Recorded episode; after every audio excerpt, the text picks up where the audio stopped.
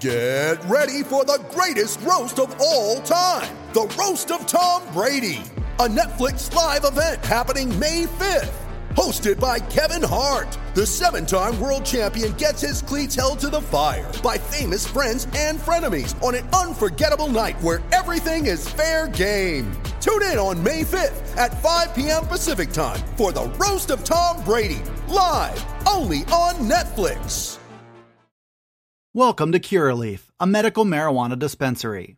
Whether you're a longtime patient or you're just getting acquainted with this incredible plant, Curaleaf of Pennsylvania is honored to guide you along your medical marijuana journey. The absence of quarterback Ta'Quan Roberson at Penn State practice raises some false alarms. Sean Clifford expects to be 100% for Ohio State. James Franklin makes one more plea for his offensive line to play with a more physical edge he also talks defense, injuries, and depth issues.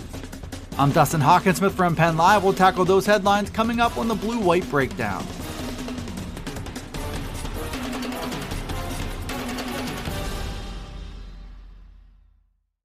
Penn State quarterback Ta'Quan Roberson was a curious absence from practice Wednesday evening, which raised red flags to reporters who were on the scene.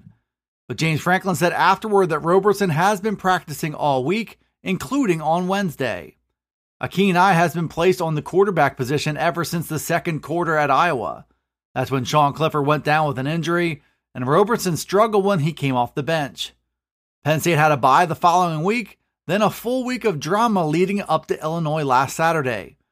Coach James Franklin first said last week that Roberson was locked in a competition with Christian Veilleux.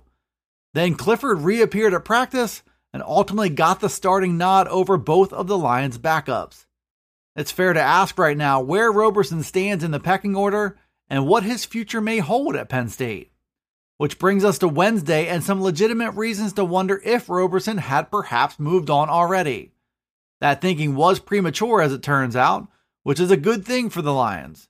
Penn State is thin on quarterback depth as it is, and still nursing Clifford back to health.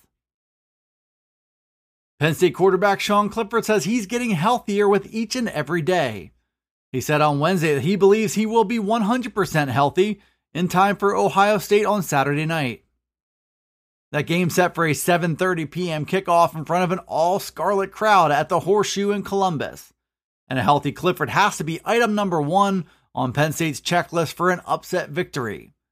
The redshirt senior quarterback was playing lights out before suffering an injury in the second quarter at Iowa he returned last week against Illinois, but he looked like a shell of his former self in a 20 to 18 nine overtime loss. Clifford first popped up at practice midway through last week and emerged quickly as the Lions' top option. He looked rusty and uncomfortable as he completed 19 out of 34 passes for 165 yards and a touchdown against Illinois. Perhaps most damaging of all was Clifford's inability to be deployed on design run plays. That took an important dimension away from a Nittany Lions offense that struggled in a big way. But with a better health for Clifford comes higher hopes of springing an upset against the mighty Buckeyes. Welcome to Curaleaf, a medical marijuana dispensary. Whether you're a longtime patient or you're just getting acquainted with this incredible plant, Curaleaf of Pennsylvania is honored to guide you along your medical marijuana journey. Have questions? Visit us at curaleaf.com or stop in to see us at any of our 12 locations. Let's talk medical marijuana and let our confidence become yours. Penn State coach James Franklin was back in front of reporters Wednesday night, and he shared a familiar message about the state of his team. The Lions have played through seven games of struggles trying to establish a more dominant run game. And yet, last week against Illinois, the Penn State offense was once again behind the chains because of a series of run plays that went nowhere.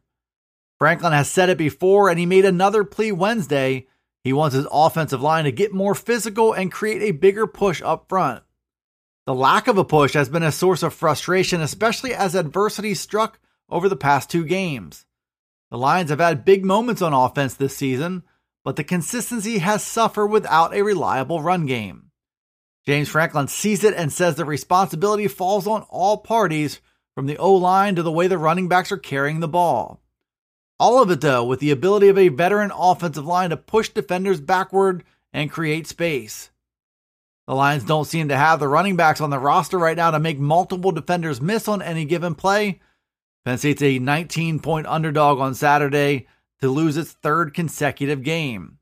There looks to be a real threat for the season to slip away from there, but all of that can be altered with the discovery of a running game. And that starts with more physical play from the big guys up front. When Penn State coach James Franklin wasn't calling Ohio State Illinois this week, he was commenting on some of his team's biggest issues.